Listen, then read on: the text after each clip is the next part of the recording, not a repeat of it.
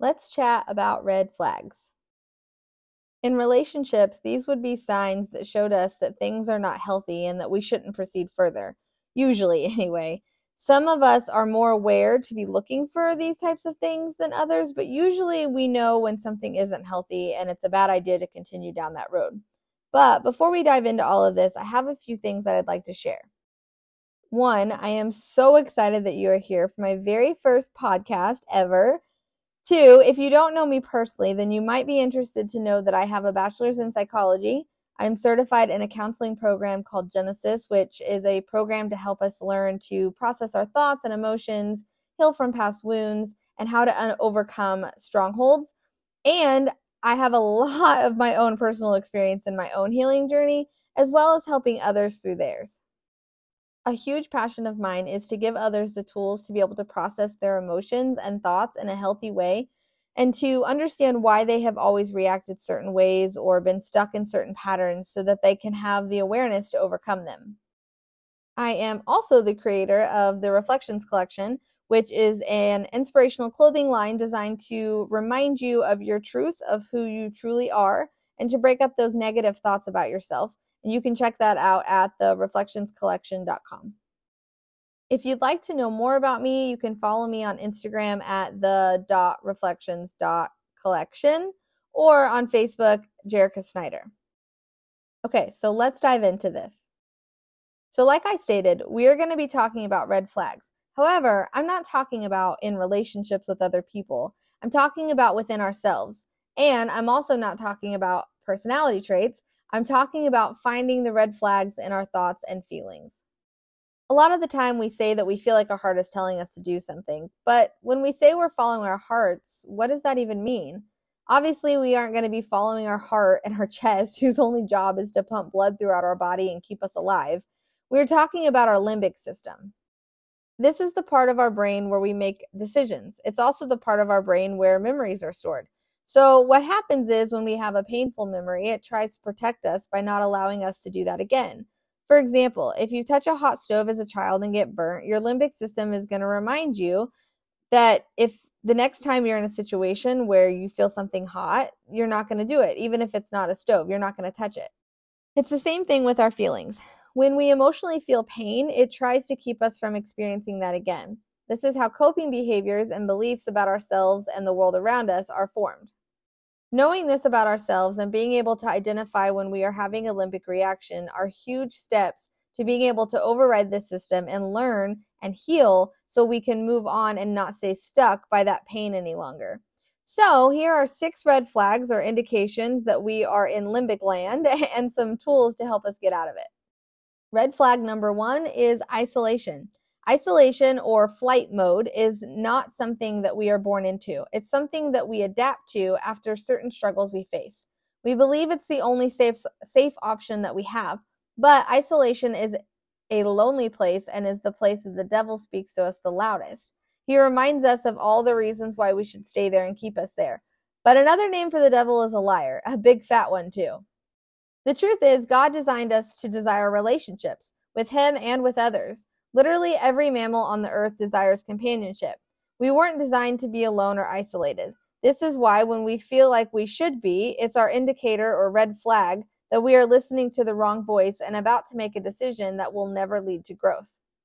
So the best way to fight this is just to go against it.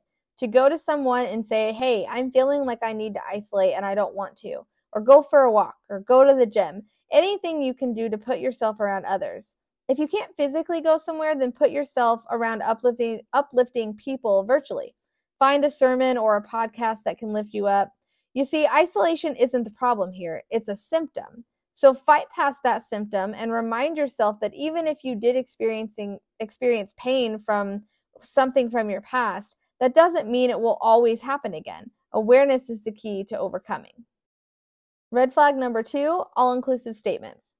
These are statements that are a big indication that we are reacting to something that feels like an old wound. The reality is, it's very unlikely that this situation always has the same turnout. But I do understand that it feels that way sometimes.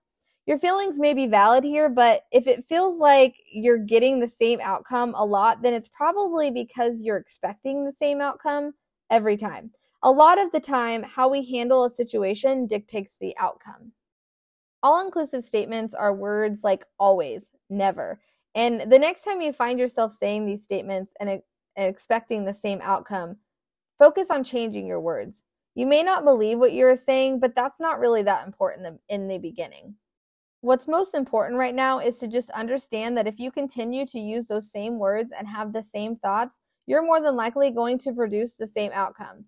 And honestly, even if you do get a different outcome, you're probably not even going to notice it because your mindset is still set on that the next time it's going that same outcome is going to happen again.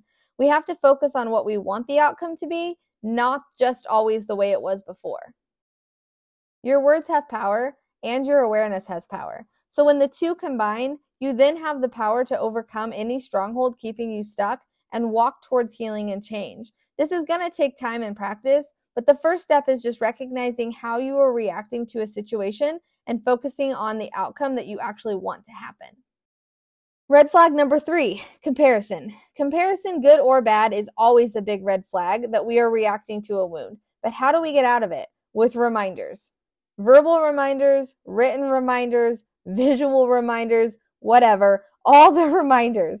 The reason this one is harder to get out of is because it's stemming from a belief that we aren't good enough or that we need to be better than someone else in order to be successful or to be seen or to be loved.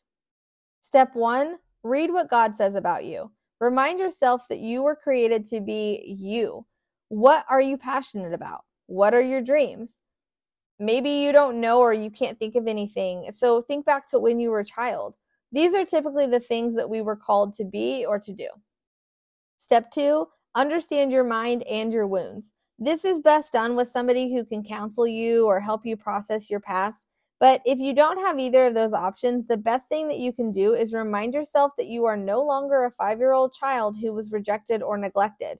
Remind yourself that God has always seen you and that He wants to protect you. You don't have to stay stuck in protection mode all the time or ever. Remind yourself of these things daily, whether they are with podcasts like this church groups or communities, reading books, or watching videos about healing. You want to write down notes, like keep notes and write them down on post it notes. So that way you can see them every day. Stick them on your mirrors, your walls, wherever that you're constantly around. I'll share more about processing in another series too, so make sure you're following around for that. Red flag number four all or nothing thinking. An example of this would be thinking things like if I can't have something exactly the way I want it, then I can't have it at all but this isn't realistic. However, this is a very common mentality a lot of wounded people experience. It's honestly a form of control, though, and control is always a sign of a wound. If we can't control the outcome in order to save ourselves from experiencing pain or rejection, then we can't be part of it at all. Anxiety is a big part of this one, too, which is pretty typical because control and anxiety go hand in hand. But it does make it a little harder to come out of. Deep breaths, friend. Lots of deep breaths.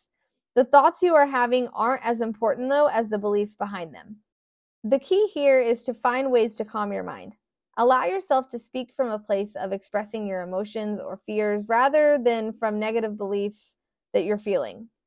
So, for example, a fear that I used to deal with was feeling like I wasn't a priority to others. So, when I would make plans with somebody and they had to reschedule, I would get upset and think things like, I just need to stop getting excited about anything it never works out anyway because there always there's always something more important than me. This is kind of a mix between all-inclusive statements and all or nothing thinking. Since having gone through counseling, I can now recognize that the wound of feeling less than is being poked, but the reality is sometimes plans just change. Those feelings might still be there and feel real, but I've learned to be honest with my words. So instead of saying they don't care about me or that I need to stop getting excited about things, I might say, well, this stinks. I was really looking forward to that, and it doesn't feel fair that I have to wait. Both statements are coming from the feeling of disappointment, but one is healthy and one is not. Keeping your words centered around what you are truly feeling rather than repeating old negative coping thoughts is key here. Red flag number five bullying yourself or others. This is a big red flag that we see as a toxic, toxic trait when it's coming from somebody else, but we tend to justify it when it's coming from ourselves. It's one of those key three reactions of fight, flight, or freeze. Fight is a huge indication indication that a wound has been poked. So, in order to protect ourselves or have our feelings or vo- voice be heard, we have to make sure that they feel the same pain or we have to make sure that they recognize how mad they just made us, quote unquote, made us. There are a couple things that I want to address with this one. First, no one can make you feel anything. You either allow yourself to react to something or you don't, but they can't make you feel a certain way. Nine times out of 10, they didn't put that wound there, they just poked it. And honestly, if it was someone who doesn't normally poke your wounds or even know that they exist, then it was more than likely not intentional. So, what happens is we take any anger or resentment that we have towards whoever did, in fact, put the wound there, and we take it out on the person who poked this wound, whether it was in- intentional or not. Mind reading or making assumptions will usually step in after this one too, and we will start justifying our actions and our words by putting them down, putting whoever it was that poked our wound, putting them down and acting like they knew exactly what they did. But more on that soon. The other thing I want to point out is that lashing back out at someone never makes you heard. They may hear the mean things that you are saying, but they don't hear what it is that you want them to hear in that moment, which is that your feelings are hurt or that you don't like what they just said. And until you actually share that with them, they will never, or there will never be healthy conversation or resolve of any kind. The other type of bullying is when we start name calling ourselves when we start saying I'm this or I'm that, that I'll never be this because I'm not good enough at that, which this kind of falls in that all or nothing thinking as well. And it usually stems from a place of what's the point mentality. If this is you, my question is do you want healthy relationships? Do you want to be seen and heard?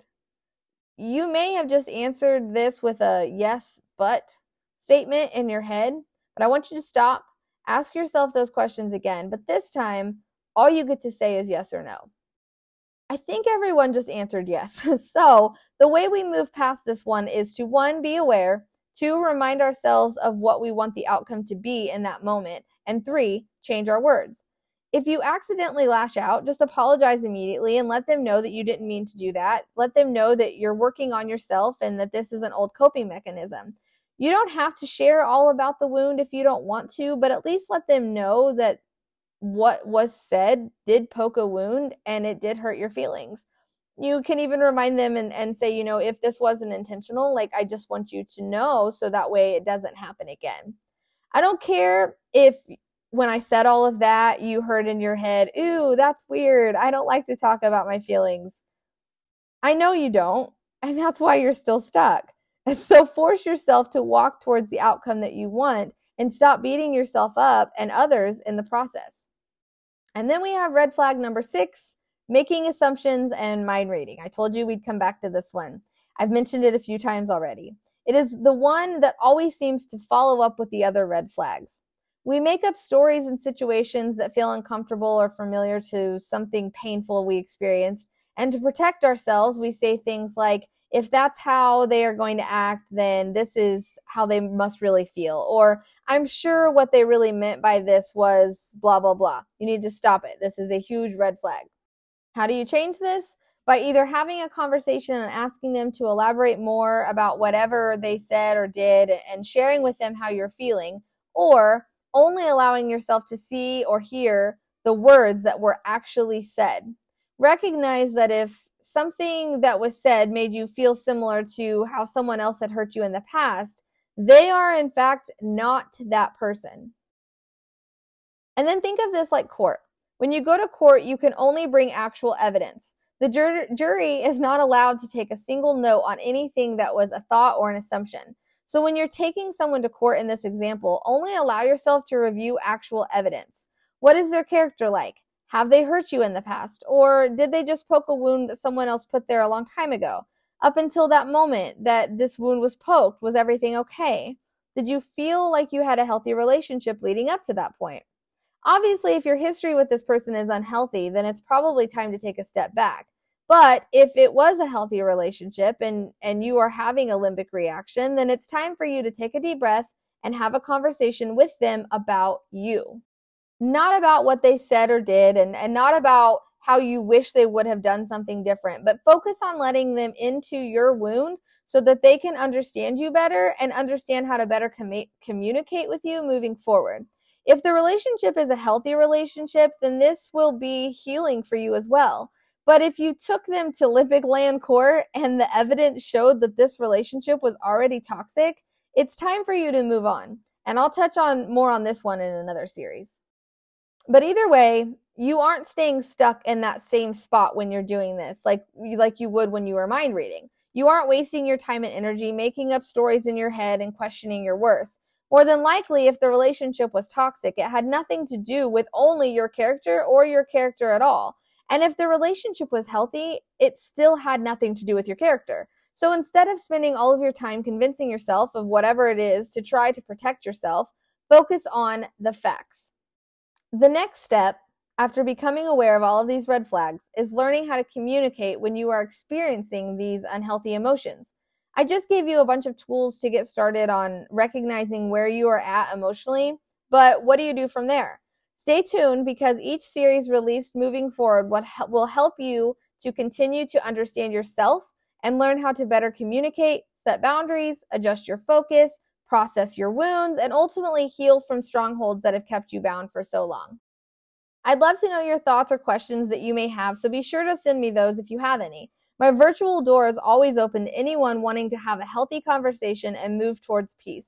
I hope you know how much you are loved today, and I hope you have the best day ever. I can't wait to see you next time.